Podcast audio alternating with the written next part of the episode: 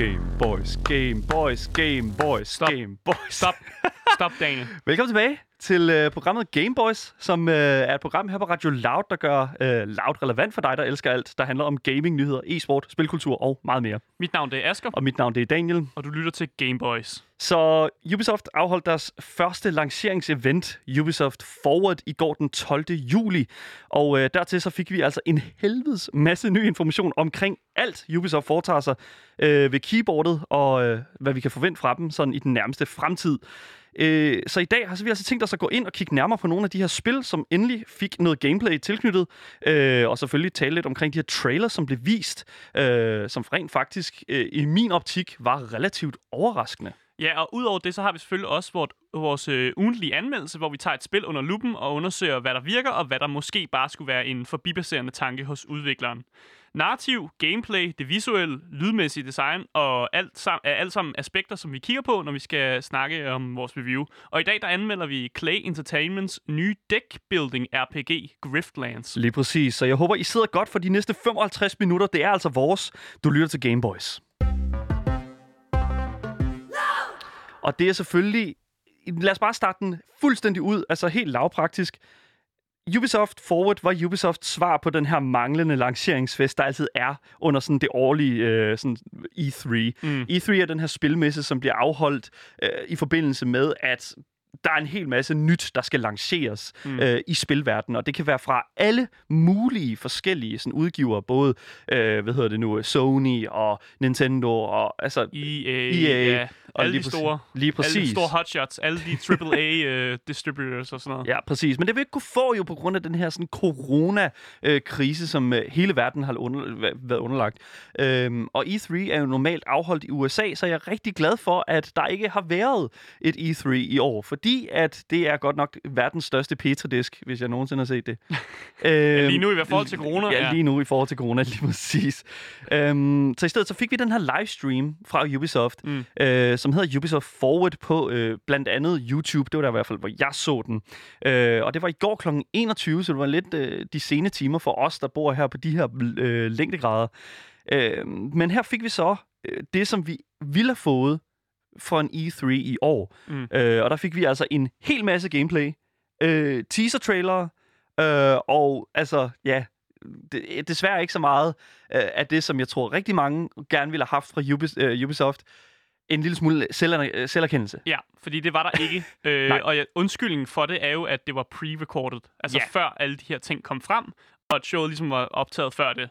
Lige præcis. Fordi i de seneste par dage, faktisk i hele sidste uge, og også en lille smule sidste sidste uge, der har det simpelthen været så galt med øh, anklager for seksuelle overgreb og sexikane på Ubisoft Mm. øh, som firma. Både, altså virkelig vidt spredt øh, i hele deres sådan koncern. Ubisoft er jo baseret i Frankrig, men har også afdelinger i øh, Nordamerika og, hvad hedder det nu, for den så skyld også Canada. Mm. Og der, altså, der er der virkelig bare kommet den ene sådan øh, anklage ud efter den anden.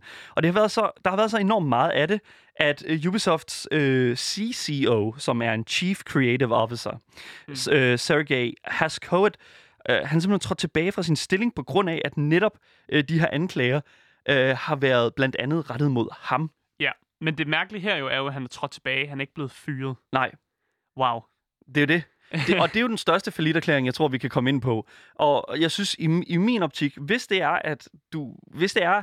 Altså, jeg gik ind til den her, det her Ubisoft Forward her, hele det her event her, med den tanke om, at der nok ville være en eller anden form for anerkendelse. Mm. Og da jeg så, øh, hvad kan man sige, showet, der var der simpelthen ikke noget at finde. Og du sagde jo i starten, at det er fordi, at øh, der har været rigtig meget fokus på, at der ligesom Det var pre-recorded. Det var pre-recorded, Ja, det var det er optaget. undskyldning i hvert fald. Ja, lige præcis. Det var optaget øh, på forhånd, inden alle de her kontroverser var kommet igennem. Og for mange er det jo sådan, åh, oh, okay, fair nok, så de har ikke haft tid til at, ligesom at kunne inkludere det. Øh, men der er altså mange, som synes, det har været relativt mærkeligt, at der simpelthen ikke har været nogen måde, og at, altså, at Ubisoft ikke har formået at adressere mm. Det igennem deres største sådan, mediestrøm. Som, altså, der er jo enormt mange mennesker, som har været med at kigge på det her event. Øhm, men jeg fandt så ud af, at Ubisoft rent faktisk har været ude og øh, i talesæt det her problem med, at det ikke er en del af Ubisoft Forward. Mm. Og til det, der har de altså sagt, og nu oversætter jeg fra engelsk. Ubisoft Forward bliver bragt i en tid, som er præget af store interne forandringer. Fordi alt er optaget på forhånd, øh, erkender vi, at de problemer, vi arbejder med, ikke kommer til at blive adresseret i programmet. Vi har stadig meget, som skal arbejdes med, og vi er engageret i den proces. Der kommer flere opdateringer senere. Okay, Mm. så som udgangspunkt, så siger jeg, all right Ubisoft, fair nok. Mm. Det, vi ved, at der kommer et uh, Ubisoft Forward senere på sommeren, og Hvis de ikke adresserer det der, så er det, så er det helt mærkeligt. Lige præcis. Men jeg så faktisk en rigtig god pointe skrevet på Twitter i tråden under det, øh, den her sådan statement, øh, det her statement fra Ubisoft, øh, hvor, der, hvor de po- po- øh, ligesom pointerede, at kunne det egentlig ikke bare være fordi, at, at, at de simpelthen bare ikke vil have alle de her ting her koblet sammen med deres kontroverser? Jo. Altså, og simpelthen bare vil holde sig i good standing. Fordi jeg garanterer dig for, at der er mange, som ikke læser de her nyheder. Ja, som ikke for, kan se Ubisoft i den her sådan, for dem standing. vil de også bare helst have, at folk fokuserer på deres spil. Fordi de har jo en masse... Altså, det er jo også nogle virkelig store spil og nogle store titler, som de har i ovnen her. Og de vil gerne have, at fokus ligesom bliver rettet mod spillene, så de kan sælge deres produkt, frem for at de er nogle, altså lidt nogle, nogle skiderikker, hvis man kan sige sådan. Men det er bare ikke sådan, den går. Sådan, sådan har jeg det bare. Altså, det, det er simpelthen... Det er simpelthen forfærdeligt et eller andet sted, at, at, at, at det ikke bliver i talsat på nogen måde i showet. Og deres undskyldning er jo, at det var optaget på forhånd. Men altså, jeg har bare sådan en idé om, okay, altså, det er jo en, det er jo en videofil. Mm. Ligesom alt andet er, når det er sådan, at det er forhåndsoptaget, ikke? Så jeg tænker bare sådan, ville det virkelig have været så forfærdeligt at sætte det billede ind, som de tweetede? Fordi det var altså bare et billede af noget tekst Ja. med deres logo på, hvor at der ligesom står det her statement. Ville det virkelig have været så forfærdeligt at altså lige sætte det billede ind i 5 sekunder i starten? Ja, for mig havde det også været okay, hvis der havde været en eller anden person, der bare var kommet på på Zoom eller sådan noget, der bare lige havde sagt sådan, hey, øh, vi har skrevet den her statement, øh, og måske læst den op endda. Det havde været fint nok for mig. Men bare altså en person som et menneske, som rent faktisk har sat sig, sat sig ned og, og, og siger sådan live sådan på skærmen, siger, vi har fucket op. Ja. De har, Sorry. taget, de har simpelthen taget det, altså the easy way out i min optik. Og jeg synes simpelthen, at det... Oh, jeg synes simpelthen, det er forfærdeligt, fordi det bare sådan, det bekræfter bare alle de altså sådan fordomme, jeg har mod Ubisoft, at de simpelthen bare er så fandens ligeglade med, hvordan, altså, hvordan du har det med dem. De er meget mere interesserede i, hvordan du ser dem. Ja. Og det har de jo fuld kontrol over, ved blandt andet ikke at inkludere den her besked her i deres trailer. Nu er det også nok om det. Jeg synes bare, at det var, jeg synes bare, det var så vildt, at der var en, at, at, at det var altså fuldstændig fraværende Mm. på en måde, ikke? Du havde regnet med, det var der. Jeg havde regnet Ja. med det. I det mindste bare vil, altså, øh, som, som jeg sagde her, bare være det her billede her. Mm. Det er også nok om det. Jeg synes, det var super interessant, at, at, at det ikke var der. Men lad os nu se i den næste øh, Ubisoft Forward, der kommer. Øh, så, så håber jeg, at der kommer en lille smule mere sådan klar, klarhed og sådan rent mel i posen fra dem, men jeg tvivler altså ret meget. Du lytter til Gameboys her på Radio Loud med mig, Daniel. Og mig, Asker. Vi har jo i gang med at... Øh, helt, Vi har lige revet Ubisoft et nyt røvhul. Ja. Kan vi, det, så kan vi lige så godt sige det. Altså, Vi har været lidt sure på dem, men nu skal vi i gang med at, at snakke om, om, om mange af de spil, som de ligesom har, har kommet frem med, og mange af de trailers, som de, der er kommet ud. Lige præcis, fordi at Ubisoft Forward bestod jo af en, altså en massiv mængde af trailers og øh, hvad kan man sige, nye indsigter i, hvordan de forskellige sådan, fremtidige spil fra øh, øh, øh, Ubisoft, Mm. der publicerer de her spil her, altså hvad det er, vi kan forvente fra dem. Og det var altså ikke småting, vi fandt der, fordi Det er faktisk rigtig, altså nogle virkelig, det er nogle virkelig store franchises, de er gang i. meget store. Ja. Det er virkelig så det, det tunge hold, de har ude i den her omgang i år. Mm. Og jeg vil virkelig sige, at med det første, øh, med, med, med det første, den første titel, som vi skal snakke om, altså at det virkelig har været en, øh, en franchise her, som vi skal til at snakke om nu, der har været lang tid undervejs om at blive godt. Og Ja, jeg, hvad, jeg, ja. hvad jeg ser nu, hvad jeg ser nu i den her trailer her, der kan jeg altså virkelig mærke, at der er de altså virkelig, altså de er på rette spor, kan jeg mærke. Men lad os lige høre en lille smule af, hvordan den her trailer for Watch Dogs Legion egentlig lød. The illegal paintings spreading subversive and hostile messaging over the last few weeks across London are not the work of several people as was originally believed, but the work of an individual. The criminal suspected to have links with the terrorist group DedSec is as dangerous. Lidt en messy trailer, vil jeg sige. Jeg kan godt lide den. Ja, den er farverig. Mm. og at den, den er også meget sådan forklarende om det univers, som den er sat i. Mm. Jeg synes, det er vildt interessant. Jeg synes, det er en, en pissegod trailer faktisk, netop fordi den er så farverig, og der er så mange ting, der foregår. Øh, det, man altid er lidt ked af det, når man ser mange af de her trailers, det er jo, at øh, sådan, det virker bare som om, det er meget... Altså, det er jo en cinematic. Altså, vi ser ikke meget in-game uh, engine uh, trailer med In-engine. Ja, in-engine. Øh, ja, lige præcis. Altså, det jeg vil sige omkring Watch Dogs Legions, det er jo også, at jeg føler ikke rigtigt, at...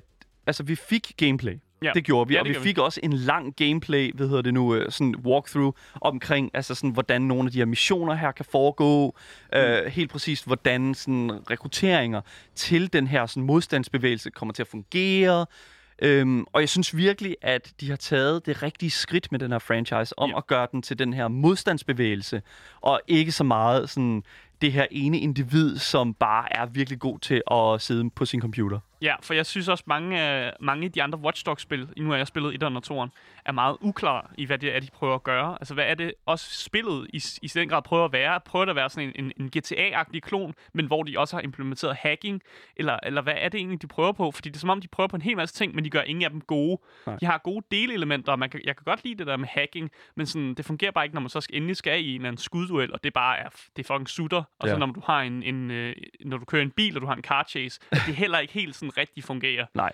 Så det, er, det, det, det vi ligesom blev lovet i den her trailer, som blev vist under Ubisoft Forward, det var altså øh, et øh, meget, meget øh, hvad kan man sige, mørkt London.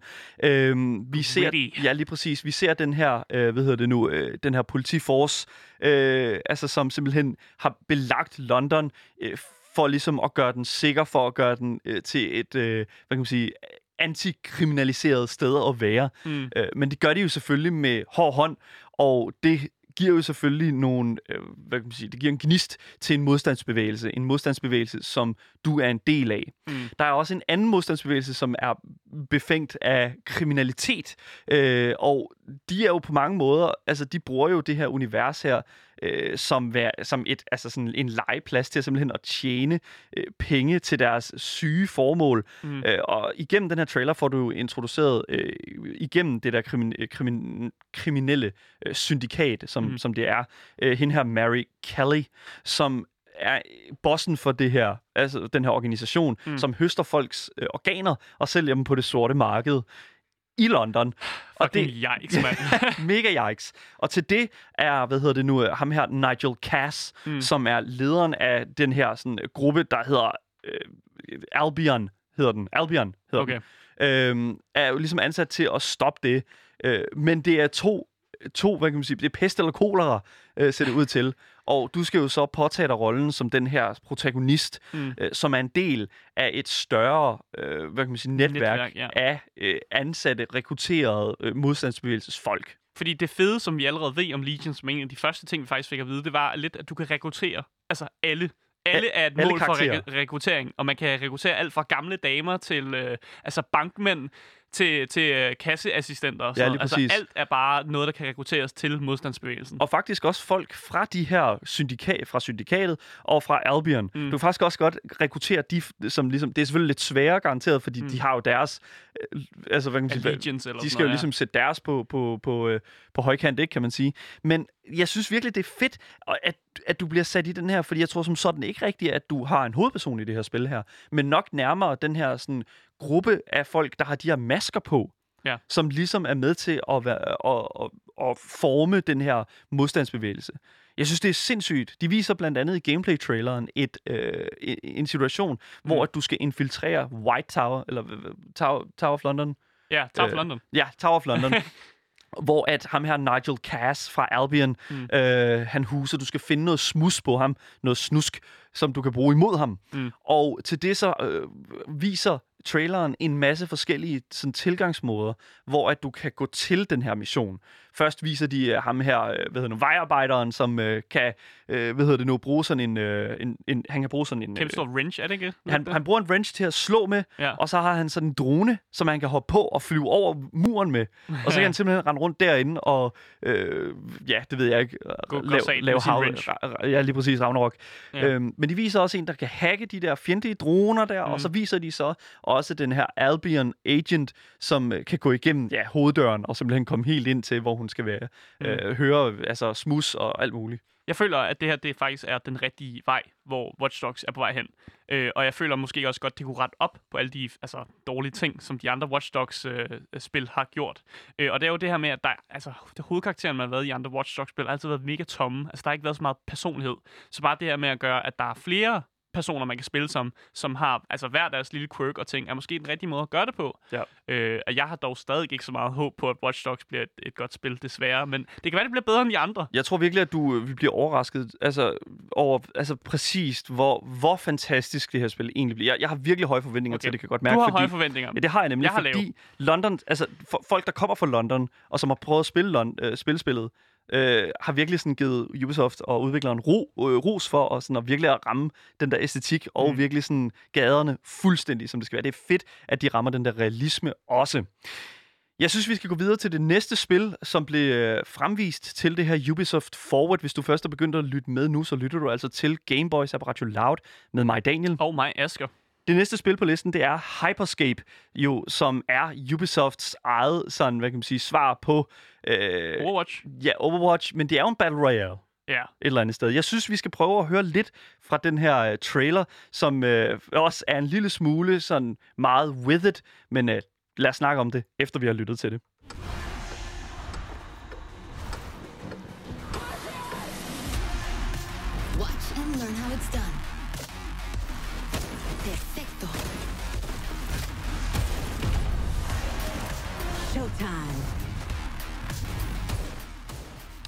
Så umiddelbart... Først, nej, jeg bliver nødt til at sige en ting. Du blev, ja, Ja, for først og fremmest, så er det altid en synd, når vi ser trailers, som har dubstep sådan. sig. Ja, Det det er, er, en, hvis du vil sige det er det. en Gameboy synd, og derfor så, så får de et, en, jeg ved ikke, hvad de det får. en tommel ned. En tommel ned. En tommel. Vi har stadig en tommel mere, den kan godt komme op. Ja, Og jeg tror faktisk, at hvis det er, at vi kigger lidt nærmere om bagved det der dubstep der, så tror jeg faktisk godt, at den der tommel op der, den kan komme til sin rette. Mm. For det føles på, som udgangspunkt bare som endnu et Battle Royale øh, cash inden fra en stor, øh, hvad hedder det nu, altså en stor udvikler. Mm. Jeg synes meget Battle Royale-genren har været sådan den her sådan, hvad Big Mac'en er for fastfood-kæderne. Det der med, at alle skal have en. ja. Og Men Dan, vi har, ikke, vi har ikke brug for flere Big Macs. vi har ikke brug for flere Big Ej, Macs. Jeg er seriøst. helt enig. Men det, som jeg rigtig godt kan lide ved det her, Hyperscape her, det er altså, at jeg får nogle vildt fede sådan vibes, sådan historiemæssigt. Mm. Historien kommer åbenbart til at gå meget på det her med, at vi vi er i et sted ude i fremtiden, hvor at øh, rigtig mange mennesker øh, begår sig i øh, det her hyperscape, som er et virtual reality, sådan, øh, en virtual reality verden. Mm. Og i den verden, hyperscape, der er der det, øh, der hedder Crown Rush, som er det her Battle Royale. Og historien går så på, at lige pludselig, så er der en, der kan finde ud af, at der, har, der er en, der har hacket det her Crown Rush, og simpelthen kan vinde. Og det skal du som individ åbenbart ind og være med til at, ligesom at, at ændre på, og ligesom at redde verden på, på en eller anden måde. Ikke? Mm. Det er meget Apex-agtigt, altså Apex Legends, som er det her med, at mm. de fortæller historien, ikke sådan direkte igennem en singleplayer-kampagne, men mere i baggrunden i det map, som du render rundt i. Som jo faktisk også det Fortnite gør.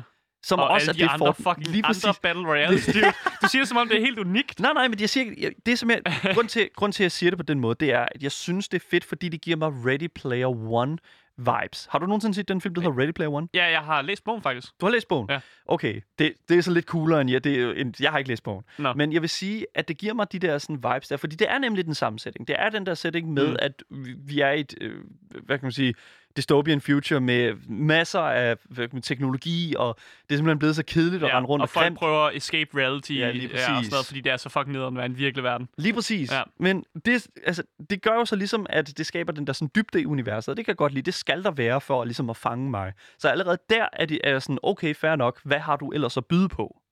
Så har du så hele gameplayet. Nu Mm. har du hele sådan, hvad kan man sige, Battle Royale-delen af det. Og det skal jo være, at du spiller som en af de her karakterer, som befinder sig i virtual reality. Mm. Og øh, du går så igennem der Crown Rush, og det handler så om at fetche den der crown der til sidst. Øh, og jeg vil sige, traileren viser sådan ikke super meget af sådan selve handlingen af spillet, med, du ved, ligesom i, hvad kan man sige, Apex Legends handler det om at være den sidste til sidst, men jeg er spændt på at se, om de har andet i vente i forhold til, den for, i forhold til det format. Mm. Er der andet, du kan gøre for ligesom at vinde os? Altså, jeg er stadig meget kritisk over for det her. Jeg synes, det er bare endnu en Battle Royale, jo. Altså, jeg, altså hvorfor spiller jeg ikke bare Apex Legends? Jeg, jeg synes, det er... Jeg kan godt lide Battle Royale. Hvorfor spiller jeg ikke bare den her? Det er også fair nok. Og, og det her, det minder bare som om så meget af det samme. Ja. Ja. Vi har ikke brug for flere. Jeg tror også, folk er trætte af det, faktisk. Ja. Så jeg, jeg tror ikke, det bliver særlig populært. Det eneste gode af det er, at det er free to play. Ja. Så, så altså, det bliver jo selvfølgelig plus til det. Men det er Apex jo også for den sags skyld. Og Fortnite. Yes. Så hvad fanden? Men det er jo fordi, det er blevet norm. Det er normen. Warzone. Ja, lige på Ja. Warzone også, ikke? Men det, som jeg synes, der er fedt, det er, at de prøver ligesom at lave lidt om på, hvordan hele banen den, den er, bliver interageret med. Mm. Og det gør de altså på mange måder, synes jeg. Først så er det selvfølgelig din egen sådan, hvad kan man sige, tilstedeværelse på banen. Ja. Du har en masse muligheder for ligesom at samle nogle abilities op, som gør alle mulige forskellige ting. Der er en ability, som bare gør dig til sådan en bold, der kan sådan hoppe rundt, og så tror jeg vist nok, du kan mase nogle folk og skubbe nogle folk væk og sådan noget. øh, og så er der en anden ability, som ligesom er maze, sådan isvæg i Overwatch, Mm. øh, hvor du ligesom kan sk- skabe noget distance og prøve at undslippe nogle øh, lidt tricky situationer. Men det, som jeg synes, der er allerfedest ved det, det er, at banen den foregår både i den her bys gader, Mm. men også på tagene af byen.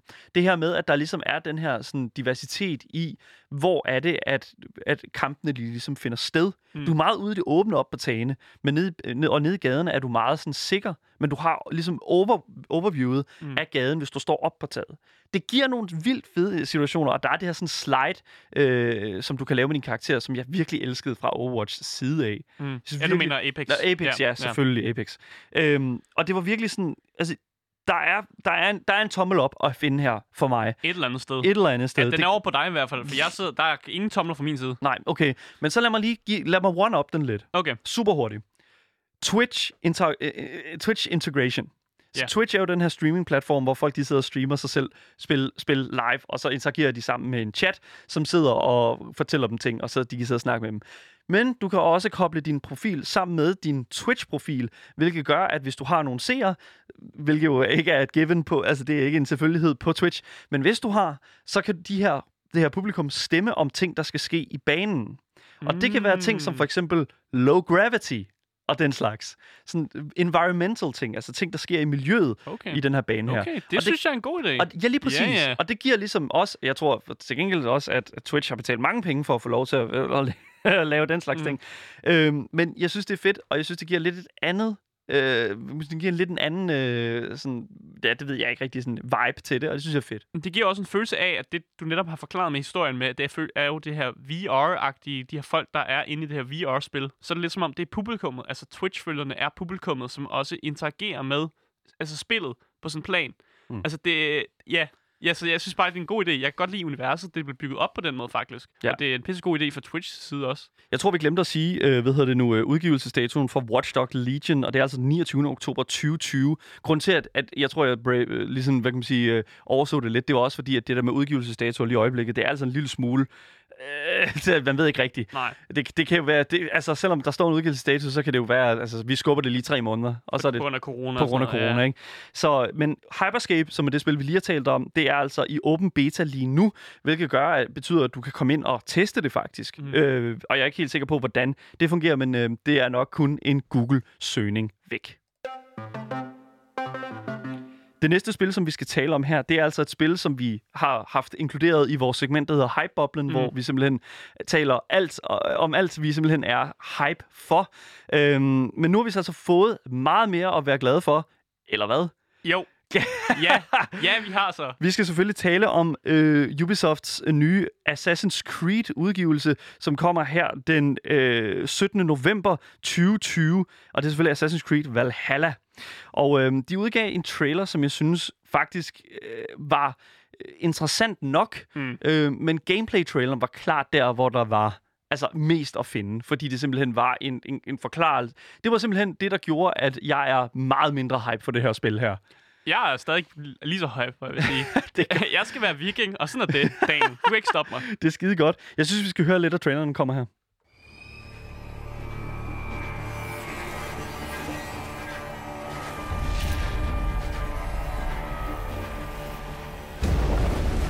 In Assassin's Creed Valhalla, you will relive the epic saga of the Viking invasion of England.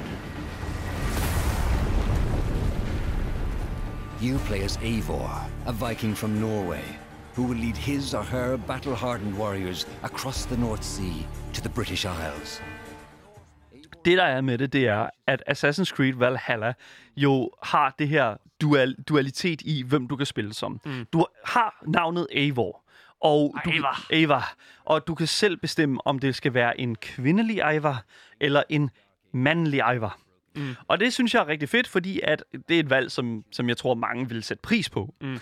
Øhm, det, der så dog er med det, det er, at... Jeg skal lige starte med at sige, den udgivelsesdato der, Ubisoft har nogle balls, vil jeg sige, fordi det er delen dulme, altså ballsy, at lægge en, udgi- altså, lægge en så stor udgivelse to dage før Cyberpunk 2077 kommer ud. Mm. Et spil, som har været, altså er blevet skubbet næsten et helt år. Men det, det er ikke, det er ikke uh, Valhallas skyld. Fordi Cyberpunk er skubbet, blevet skubbet så mange dage, at, eller blevet skubbet så mange gange, og Assassin's Creed Valhalla var faktisk lagt fast sådan, allerede, da det bliver annonceret. Ja. Så det er ikke deres skyld. Det er Cyberpunks skyld. Det er, det er også rigtigt, men det er bare, jeg, jeg vil sige, kampen imellem de to bliver meget let for mig. ja, fordi- jeg, jeg tænkt mig at købe begge dele. Ja, det kan jeg også godt forstå, men efter de her to, efter de her to, eller efter den her gameplay trailer, som vi simpelthen kom igennem, der må jeg simpelthen sige, altså for det første, jeg synes, jeg, jeg, det er selvfølgelig kun, vi har kun set en lille del af det, og det er jo kun, altså, hvad kan man sige, Work in progress. work in progress, ja. som der står to steder på øh, skærmen, når du, når du ser den her gameplay trailer. Øhm, storytelling virker virkelig som om, at det er hult, så altså todimensionelt. Mm. Du får, altså, øh, hvis det er sådan, at du skal ud og rekruttere nogle mennesker til nogle andre vikinger til din uh, sag, for ligesom at overtage de her, det her engelske herredømme her, så skal du ud til dem, og så skal de sige, ah, jeg ved ikke, om jeg gider kæmpe din kamp. Og så siger du, åh, men hvad hvis jeg gør dig en tjeneste? Så siger de, ah, så kan vi måske godt snakke om det. Og sådan, Klassisk. og sådan går historien. Men det er jo klassisk. det er jo sådan, at alle RPG'er er. Du kan ikke klage over, at Det gør jeg heller ikke. Ja, det, eneste, jeg bare har, det eneste, jeg bare har med det, det er, det er et Assassin's Creed-spil. ja, jeg bliver bare meget defensiv, tror jeg også. ja, det skal du lade være med. Nej, Nej, det er okay. Det, jeg siger bare, jeg siger bare, at Assassin's Creed har bare en historie, tit en historie, som er meget mere mystisk, og som er meget mere, Ja, altså det sådan, er rigtigt. som er meget dybere, føler jeg. Og selvfølgelig, det kan jo godt være, at historien har meget mere til sig, men vi, altså, vi, traileren, der, okay, combat, okay, Ja, combat. vi kan godt tage noget combat. Lad os tage noget combat. Ja. Så, Og det er ikke os, der skal slås. Nej, lige præcis.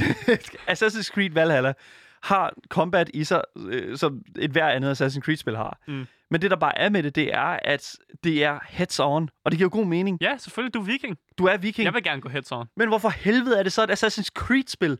Du siger, okay, så i, i den her trailer her, mm. der er en af de sådan, største sådan, ting, du øh, sådan, kan komme, komme i gang med. Og sådan, og, og, ligesom, og, Assassin's Creed, det er stealth. Det er Mm. at snige sig rundt. Du er en assassin, og du er en Creed, mm. som er, en, er et broderskab. Ja. Ikke? Og det, der er med det, det er jo, at jo, på mange måder, et vikingebroderskab, en vikinge, hun er jo chieftain, eller han er chieftain, mm. Ivar, og det, som det, som der er med, med, med det, det er jo, at jo, du kan godt drage nogle, nogle sammenligninger imellem det, men hvorfor helvede har vikingen en hidden blade? Det, det er fordi, det er Assassin's Creed-spil. Den, den. det er jeg mener for helvede. Og det, altså, det var sådan... Det, der er på et tidspunkt i traileren, hvor du, hvor du sådan sejler ned. De skal sådan vise den her raid-mekanik. Ja. Og der sejler du ned til sådan en by, og så står der bare press Y to raid. Ja. Og så skal du selvfølgelig initiate en- den her raid her. Men det er bare sådan... Åh, jeg ved det ikke. Det er et videospil. Selvfølgelig trykker du på knapper. Ah, Hold op med at være så sur. Stop med at være sådan der. Men jeg vil bare gerne spille vikinger. det kommer du også til. Men du kommer kraftedeme ikke til at spille et Assassin's Creed-spil med vikinger. Det bliver et, Ej, det bliver er et vikingespil. Ja, det er også fint nok. Jeg vil gerne spille vikingspil. Men jeg forstår det bare ikke. Jeg vil dog til gengæld sige, at det er ret fedt, at du sådan sejler rundt i de her langbåde her med dit crew, øh, som du så kan liksom, sådan raide med, når du vil. Det var jo meget det, som man Mm. også så i øh, sådan, sådan, sådan for eksempel Assassin's Creed Black, Black Flag, ja. hvor du ligesom kunne få dit crew til at synge sådan sø, sømandsviser. Mm. Øh, noget, som jeg faktisk godt kunne tænke mig også at vende tilbage til i et senere program. Øh, simpelthen de her viser her, og hvad det gør for sådan hele dynamikken i spillet. Mm. Men det er altså noget, der vender tilbage her. Du kan også godt få historier fra dit crew, der sidder i den her langbåd. Og det synes jeg bare, det, det er bare flair. Altså, Jamen, jeg det er flavor. Okay, det kan jeg så gengæld godt lide. Fordi når man alligevel skal fra A til B, øh, så kan tingene godt blive lidt un- uneventful på en eller anden måde. Så det, at man adder det her element af, at der er nogen, der synger nogle sange, nogen, der fortæller nogle historier, er perfekt. Og det er også hele det monument, så, eller som det, som God of War gjorde, for eksempel, når man skulle, øh, travel et eller andet sted hen, så fortalte det her hoved, man havde hængende på siden af dig, det fortalte sådan nogle gamle skrøner om nordisk mytologi. Ja. Og det er jo mega fedt at have, at, at hvis de her vikinger også begynder at fortælle sådan nogle nordisk mytologiskrøner, eller bare fortæller sådan nogle war stories og sådan noget. Så jeg tænker, at det er en pissefed idé. Det er en pissefed idé. Jeg er bare, jeg er bare, jeg er bare super ked af, at, at, det, at det fejler lidt i sådan... Altså, den her del af det er jo dybde i, i, i hele verden, og det, jeg synes, det er sådan en ting, som det er ekstra, og det er godt, og det tilføjer noget. Mm. Men der, hvor jeg bare... Det største problem, jeg har med det her spil, det er simpelthen, at stealth, det er sekundært. Ja, selvfølgelig. Det er du viking. Der er intet i det her spil her, som simpelthen... Altså, der er intet i den her gameplay-trailer her, som viser noget som helst stealth. Nej. Ingenting. Nej. Intet. Og det er simpelthen det er kriminelt i Men min optik. Du skal også huske, Daniel, Assassin's Creed stoppede med at være Assassin's Creed efter Origins. Så blev det en RPG, Hvad? og så kom Odyssey, som også bare var en RPG. Og nu er det bare, nu er det bare, nu er det bare noget helt andet. Men hvorfor? Du skal, bare, du skal så bare lukke af for dengang, du har spillet Assassin's Creed 1 eller Assassin's Creed 2. Det, det, du skulle fuldstændig glemme. Det eksisterer ikke mere. Det er en for, fortabt tid. Men det var så fedt. Ja, men du kan godt tilbage og spille Assassin's Creed 2 så. Jeg vil gerne hygge mig herover med mine vikinger. Ej, jeg, simpelthen, jeg synes, det er så latterligt. En anden ting, som jeg også synes, der var super latterligt, øh, hvad hedder det nu, som, som, altså, som er en del af det her spil her, også det er, at de har valgt i gameplay-traileren at inkludere det, der hedder flighting, som, hvad hedder det nu, er, hvis vi bare hurtigt skal sige det, det er rap battles for vikinger. Ja, der er faktisk historisk præcedens for det her. At, Ja. at vikingerne nogle gange ville, ville mødes sådan med nogle, nogle klan over hovedet, der gik sammen, og så ville de simpelthen stå, altså stå og diss hinanden. Ja. Og så er det sådan en battle of words. Ja. Så det er forhistorisk rap battle. Ja, og jeg vil, Pretty gerne have, jeg vil gerne have spillet et eksempel fra traileren, men jeg har simpelthen, det, er ikke- det er ikke kommet med. Så det, hvad hedder det nu, øh, det, det, må vi, det- det kommer 16 minutter inden i gameplay-traileren, jeg kan sige det til jer, det kommer 16 minutter inden, og det er virkelig, virkelig lamt. Det er Mm. så vanvittigt lamt, fordi at vi, når du, når du, hvis jeg siger vikinger, Ja, så tænker jeg vulgære, sådan nogle blodtørstige nogen, Lige som sådan ikke præcis. giver en fuck. lige præcis, ja. Og hvis jeg så siger til dig, at de er i verbal kamp, Ja. så er der banord. Jamen, så der er fucking mange bandord. Det er der, er folk, der, der er folk, der disser hinandens mødre, og vi snakker, folk, altså trusler og mor og sådan noget, må, må gerne være med os. Jamen præcis. Det er der ikke en skid af. Det er så noget, som øh, der, he, ham som øh, øh he- Ivor går hen til og skal lave den her battle med. Øh, det er noget med, at du giver en silver, og så siger du sådan, øh, så siger han sådan, ha, jeg har hørt, at Ivor løber fra hver en kamp. Og så siger Ivor, ah, så har du talt med de for- forkerte mennesker. Og det er bare sådan, det er lidt lamt. det er så, så tamt. Det er, Det- det, er rigtig lamt, faktisk. Det, det er måske en lille ting, men hvis det sætter, altså hvis det sætter sådan standarden for, hvad tonen bliver igennem hele historien, så er jeg ikke altså Ja. ked af at sige det. Så, så er der altså ikke meget at se frem til. Det er jo med, deres appellering til at prøve at sælge spillet til et mindreårigt publikum. Jamen, at det- de ikke bruger så mange bandord og sådan noget. Men jeg kan godt føle dig, det er pisse lamt jo. Altså så lad nu lamt. bare vikingen bande. Fordi det vil vikingen jo have gjort i virkeligheden jo. Lige præcis. Du lytter til Gameboys her på Radio Loud med mig, Daniel. Og mig, Asger. Og vi er altså i gang med at gå igennem de her spil, som blev lanceret på Ubisofts lancerings sådan stream, som hed Ubisoft Forward. Det sidste spil, som vi skal snakke om i dag, det kommer ud den 18. februar 2021, så. Mm. først næste år. Ja. Men jeg vil faktisk bare lige starte med at sige, det her spil her, det tror jeg simpelthen, det bliver en. Det, det bliver en instant succes. Det, Ah, okay. lad os nu bare sige, Du har ikke fået noget gameplay nu. Nej, nej, jeg har ikke fået, Men jeg vil sige, jeg har fået screenshots af gameplay, Ja. og jeg synes faktisk, det ser vanvittigt ud. Spillet, jeg snakker om, er selvfølgelig Far Cry 6.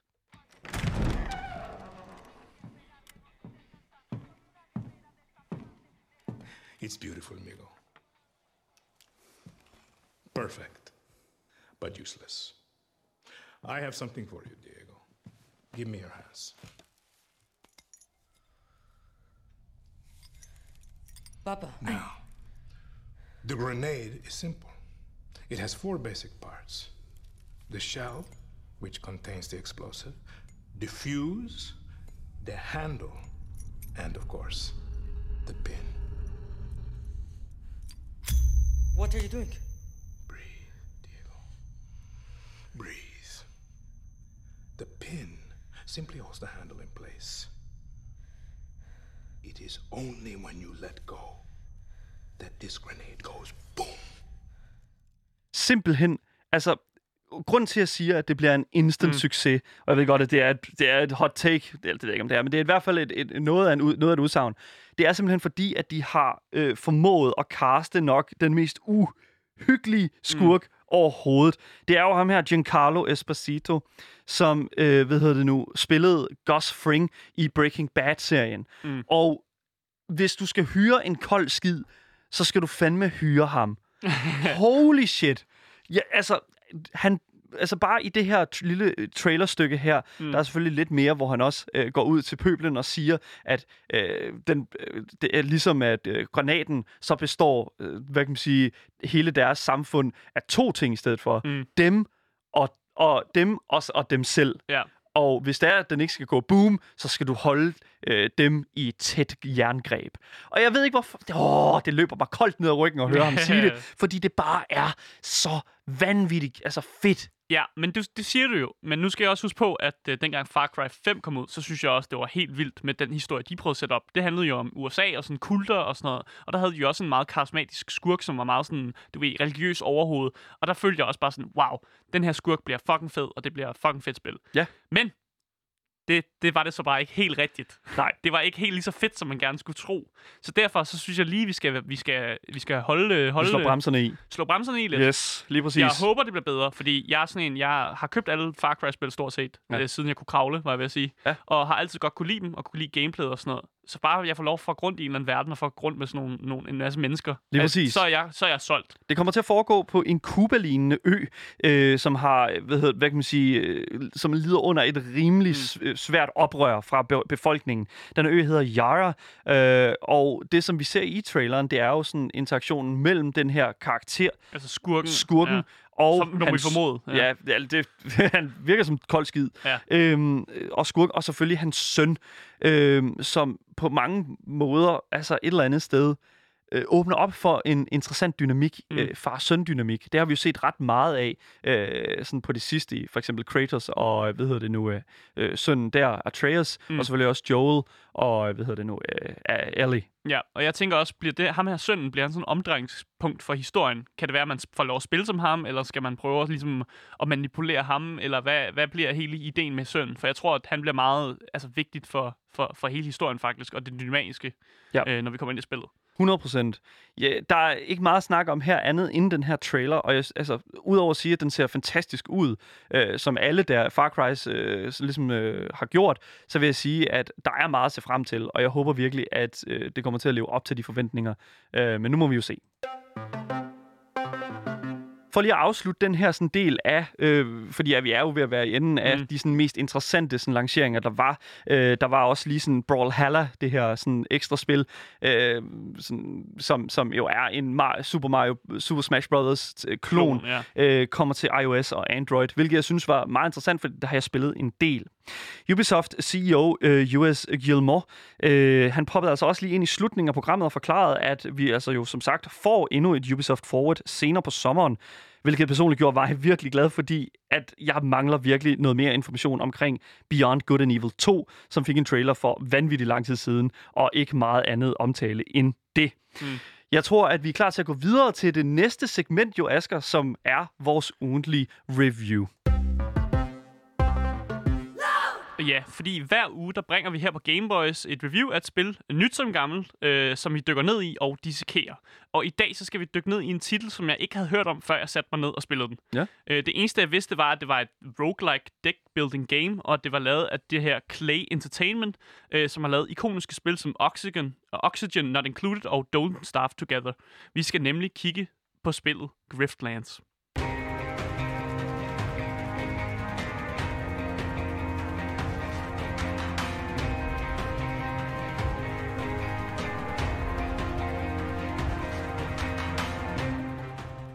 Som jeg nævnte i introen, så er udgiveren Clay Entertainment, og det er altså også udvikleren. Og genren er det her roguelike RPG deckbuilding spil. Det, det skriger altså øh, kvalitet. Ja, det gør det virkelig. Øh, og når man spørger mig, hvad går det ud på? Jamen, så forklarer jeg det. Fordi Griftlands, det sætter dig ligesom i skoen på den her grifter øh, på en planet i et andet univers. Og en grifter er en person, som, som ikke har noget rigtig har noget job, men som mere tager sådan freelance jobs. Altså, det, det minder jo nok mest om en sådan gun for hire. Øh, og det er så dit mål at overleve fem dage, som den karakter, du nu spiller. Øh, og så udover det her element af at overleve de her fem dage, så er der selvfølgelig også en historie, som bliver fortalt i baggrunden, eller som også er i forgrunden. Ja. Øh, og her bliver det dog lidt mærkeligt, øh, fordi det er den samme historie, som bliver fortalt hver gang du spiller. Men de missioner og events, der foregår, er randomiseret, og det er jo her, det roguelike element, det sådan går igen, at det er, når du dør, så spiller du faktisk den samme historie igennem, men der er forskellige missioner og forskellige events, så du stadig har det der med, at det er noget nyt, du spiller, så du ikke fucking keder dig. Øh, og det føles lidt som, at altså, man går fra A til B, hvor du godt ved, hvor, altså du ved godt, hvor B er, men vejen derhen er lidt anderledes. Øh, og måden, du kommer igennem altså de her dage i spillet, det er ligesom at snakke, intimidere, forhandle, og så slås med de mange øh, NPC'er, som sådan, ligesom bebor den her planet. Ja. Øh, og den måde, du snakker og slås på, det sker via det her avancerede kortspil, øh, som er altså anderledes efter, hvorvidt du snakker eller slås. Fordi altså, hvis du skal snakke med nogen, så er det mere sådan en, en, en battle of words. Ja. Og når du skal slås med nogen, så slås du med dem sådan rigtig sådan slås-style, som man også gør i et, et spil som Slay the Spire, som er meget sådan, du spiller et kort, og så laver du et angreb, eller du laver en defense mechanic. Ja. Øh, og så for hver gang du ligesom vinder en kamp, så får du så et nyt kort, som du så får lov, får lov at til, tilføje til dit dæk, så du ligesom kan ja, gøre dit dæk mere avanceret og komme igennem spillet på den måde. Ja, lige præcis. Uh.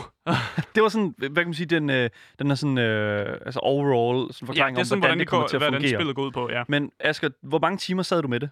Øh, jeg, sad, jeg fik det i fredags, Ja. ja. øh, og så, så jeg sad og spillede det fredag, lørdag og søndag. Så Ja. ja. jeg, har- jeg har spillet ret meget af det, og jeg faktisk vil sige, at jeg næsten gennemført det, der er at gennemføre, hvad jeg vil Hold op. sige.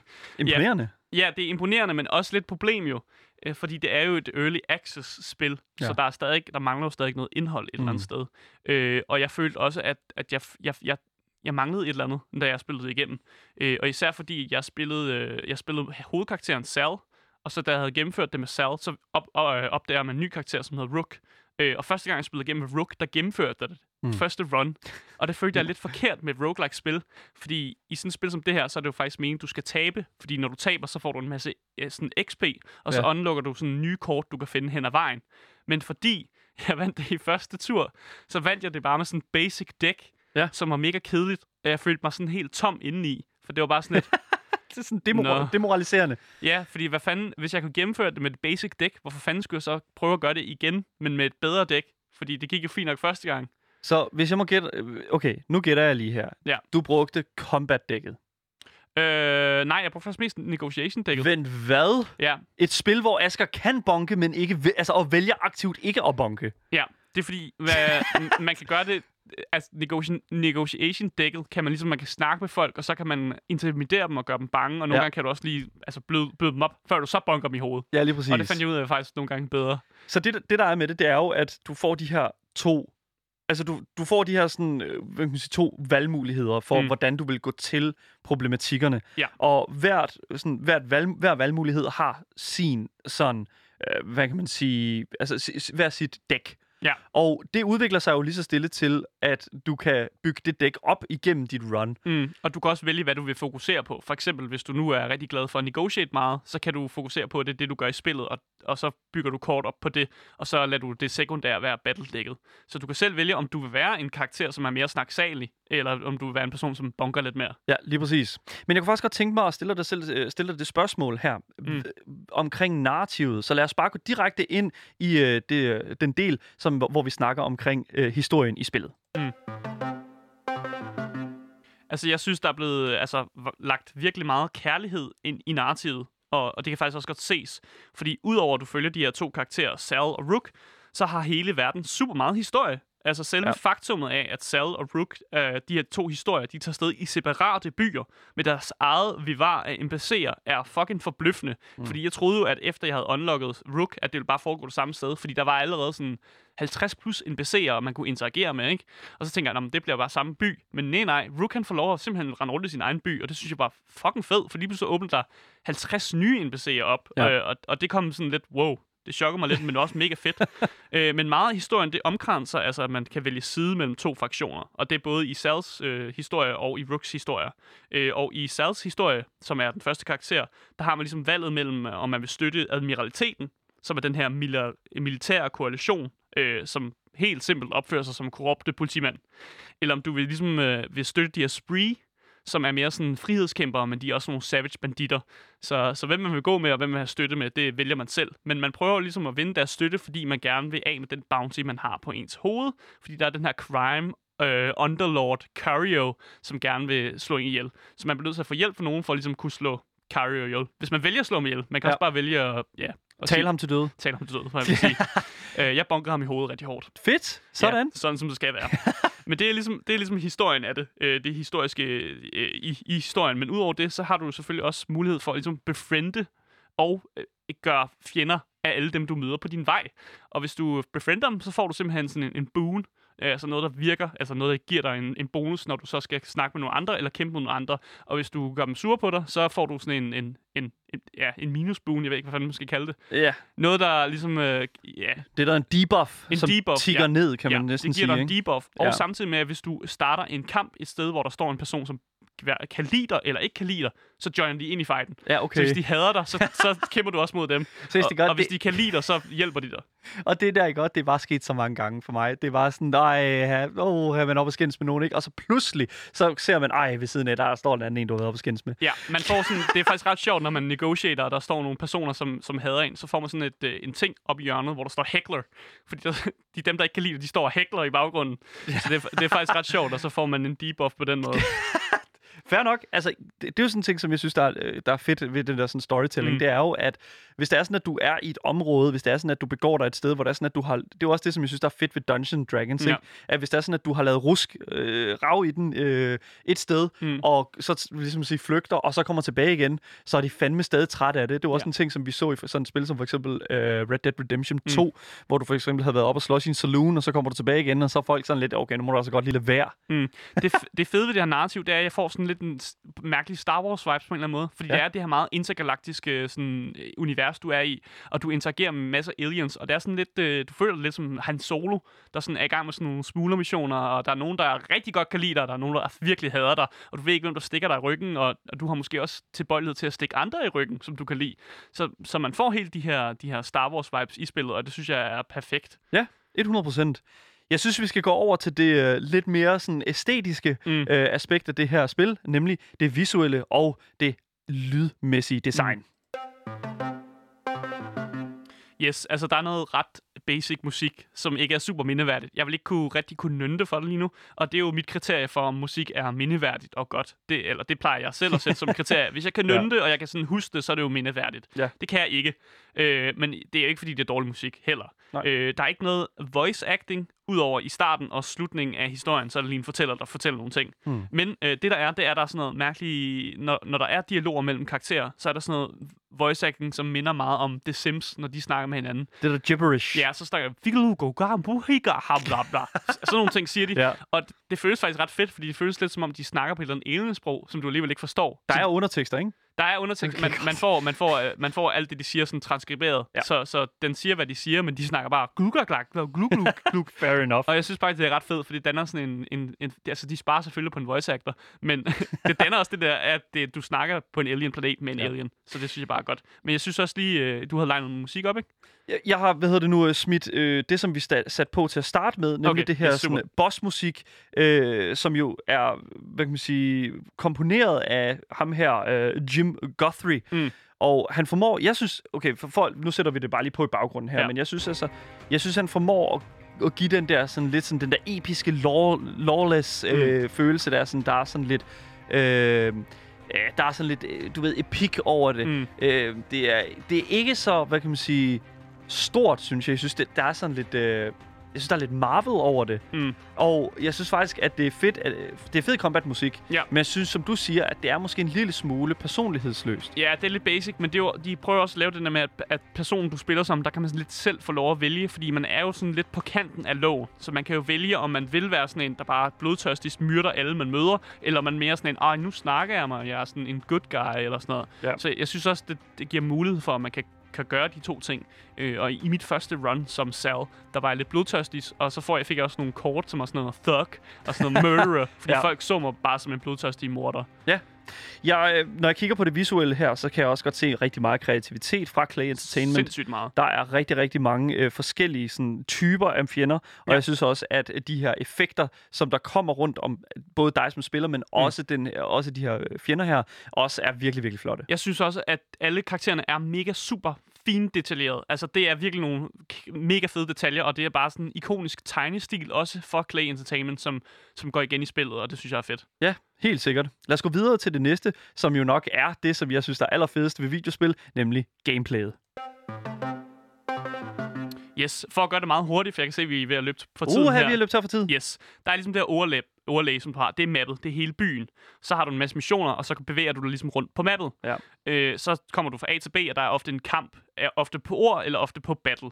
Øh, indimellem, så kan du også godt få nogle øh, sådan random, randomized events. Nogle RNG, RNG-elementer Ja, af spillet. At du bare møder en eller anden person på din vej, som så vil røve dig, eller måske giver han dig en deal, eller heal dig, eller sådan noget. Altså, det Ja. kan være alt fra gode ting til negative ting. Ja. Øh, Udover det, så har du de forskellige battles. Du har negotiation battle, og så har du combat battle. Og det er jo de, de forskellige battles, som jeg allerede har snakket lidt om. Ja. Negotiation battle er meget sådan, du skal prøve at stable nogle argumenter op, og så skal du ligesom ødelægge dens andens resolve, Ja, som præcis. er deres, deres HP, deres liv og sådan noget. Ja. Og det kan du gøre med Sal, kan du gøre det på to måder. Du kan enten være mega aggressiv, altså intimiderende, eller du kan prøve at være reasonable. Ja, diplomatisk. Ja, diplomatisk. Og Ja. med Rook, så har han bare en mønt, som han, øh, han flipper.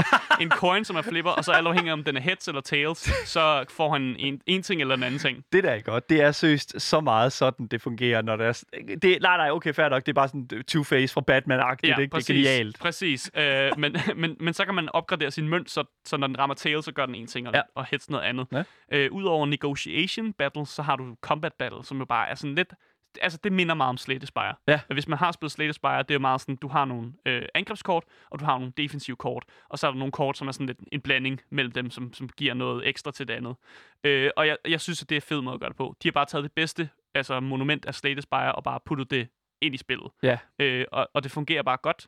Øh, Sal, hun har sine to knive, og Ja. Rook han har sine guns. Så det er, hvad man er mest til. Ja. Øh, jeg er mest til Rook. Jeg kan godt lide hans store guns, som kan overcharge og give ekstra i skade. Det der også er med det her spil her, det er jo, at det er i early access, mm. det skal jo også lige siges. Ja. For at, øh, når der er sådan, at det kommer til sådan indhold og sådan noget, der kommer jo flere karakterer hen ad Ja. vejen. Det gjorde der jo også med Slated Spire. Mm. Slated Spire, der var der jo til start kun én karakter, som du kunne spille som. Ja. Og lige så stille, så kom der jo flere. Og det, som jeg tror, at øh, du også skal huske at kigge på, det er jo, at når vi snakker gameplay, Mm. så er et, øh, hvad kan man sige, et øh, early access spil altid sådan, det er sådan her, det er, indtil det ikke er sådan her mere. Ja, det er stadig lagging på nogle ting. Ja, lige præcis. Og jeg kunne godt tænke mig at vide fra din side af, hvor, hvor føler du, at det, sådan, at, at det sådan er lidt lacking? Øh, lidt lagging. Jeg føler indholdsmæssigt. For som jeg sagde i starten af, så har jeg allerede gennemført det første gang med Rook, med basic-kortene, og det føler jeg ikke, at roguelike-spil skal gøre. Det skal gøre sådan, at jeg taber, så jeg vinder nye kort, så jeg på den måde kan opbygge et stærkere dæk, og sådan få lov at eksperimentere lidt med, med de kort, jeg så vælger, når jeg vinder og sådan noget. Så der føler jeg, at det er lagging i forhold til den historie, de fortæller der, og jeg, jeg glæder mig til, at der kommer nye karakterer, som fortæller mere historie. Lige præcis. Lad os gå over til en konklusion og se, om øh, det her spil her, det rent faktisk er interessant, og om det er værd din tid som lytter at spille. Yes, altså når man snakker roguelike-spil, så er det jo teknisk set evighedsspil, med, og jeg føler, at efter at have spillet sådan 4-5 gange med den samme karakter, så kan man godt miste mod, og så ved man også godt, hvad der kommer til at ske. Øh, og jeg tror cirka, det tog mig 12 timer at spille begge karakterer igennem, øh, hvor jeg sådan gennemførte et run med dem, øh, og det, det var så det. Så følte jeg lidt, det var det. Jeg havde ikke lyst til at spille igennem igen. Øh, men Early Access, som jeg også snakkede, gør jo selvfølgelig, at vi mangler lidt indhold. Øh, så mit ja. råd, det er simpelthen at vente til spillet har mere fyld, Ja. og så købe spillet, når det faktisk er ude i sin hele form. Og måske hvis der er et godt tilbud også på, så, så gerne vente på det. Så det Men gerne der, som ja. i sig selv, så synes jeg, at det her spil er bedre end Slay Spire, og det er der, jeg holder det op fra. Og det er jo ret, øh, Ja. det er ret vildt faktisk et eller andet sted, Yes. fordi at Slay Spire jo altså, virkelig er en Ja. af de der indie-spils titaner, føler Ja. jeg. Men det er fordi, det her det er jo er Slay Spire med historie. Ja. Og det synes jeg bare, at det Slay Spire godt kunne have manglet. Og det er derfor, jeg synes, det er fedt. Og hvis du ikke kan lide historien, så trykker du bare på en stor skip-knap. Bum. Og så står der nogen i hovedet. Det var det, jeg gjorde. Det var så... Det var det, jeg gjorde. Det er helt fantastisk. Ej, hvor er det godt. Øh, Det konkluderer selvfølgelig vores øh, fantastiske review på Grift Lands, og øh, det er jo også som sådan øh, en god konklusion mm. på he- hele vores program her. Det var dagens program nemlig. Øh, hvis det er sådan, I har nogle kommentarer til os, eller hvis I sidder og brænder inde med nogle spørgsmål til, øh, hvad kan man sige, øh, hvad kan man sige, ja, hvad, Ubisoft, så vil, Du skal ikke sende dem til Ubisoft. Nej, så deres klagekasse. Så kan I altså skrive til gameboys eller kontakte Louds egen Instagram-profil, som hedder radio.loud.dk. Det har været en fornøjelse at sende for jer. I har lyttet til Gameboys med mig, Daniel. Og mig, Asger. Vi ses igen i morgen.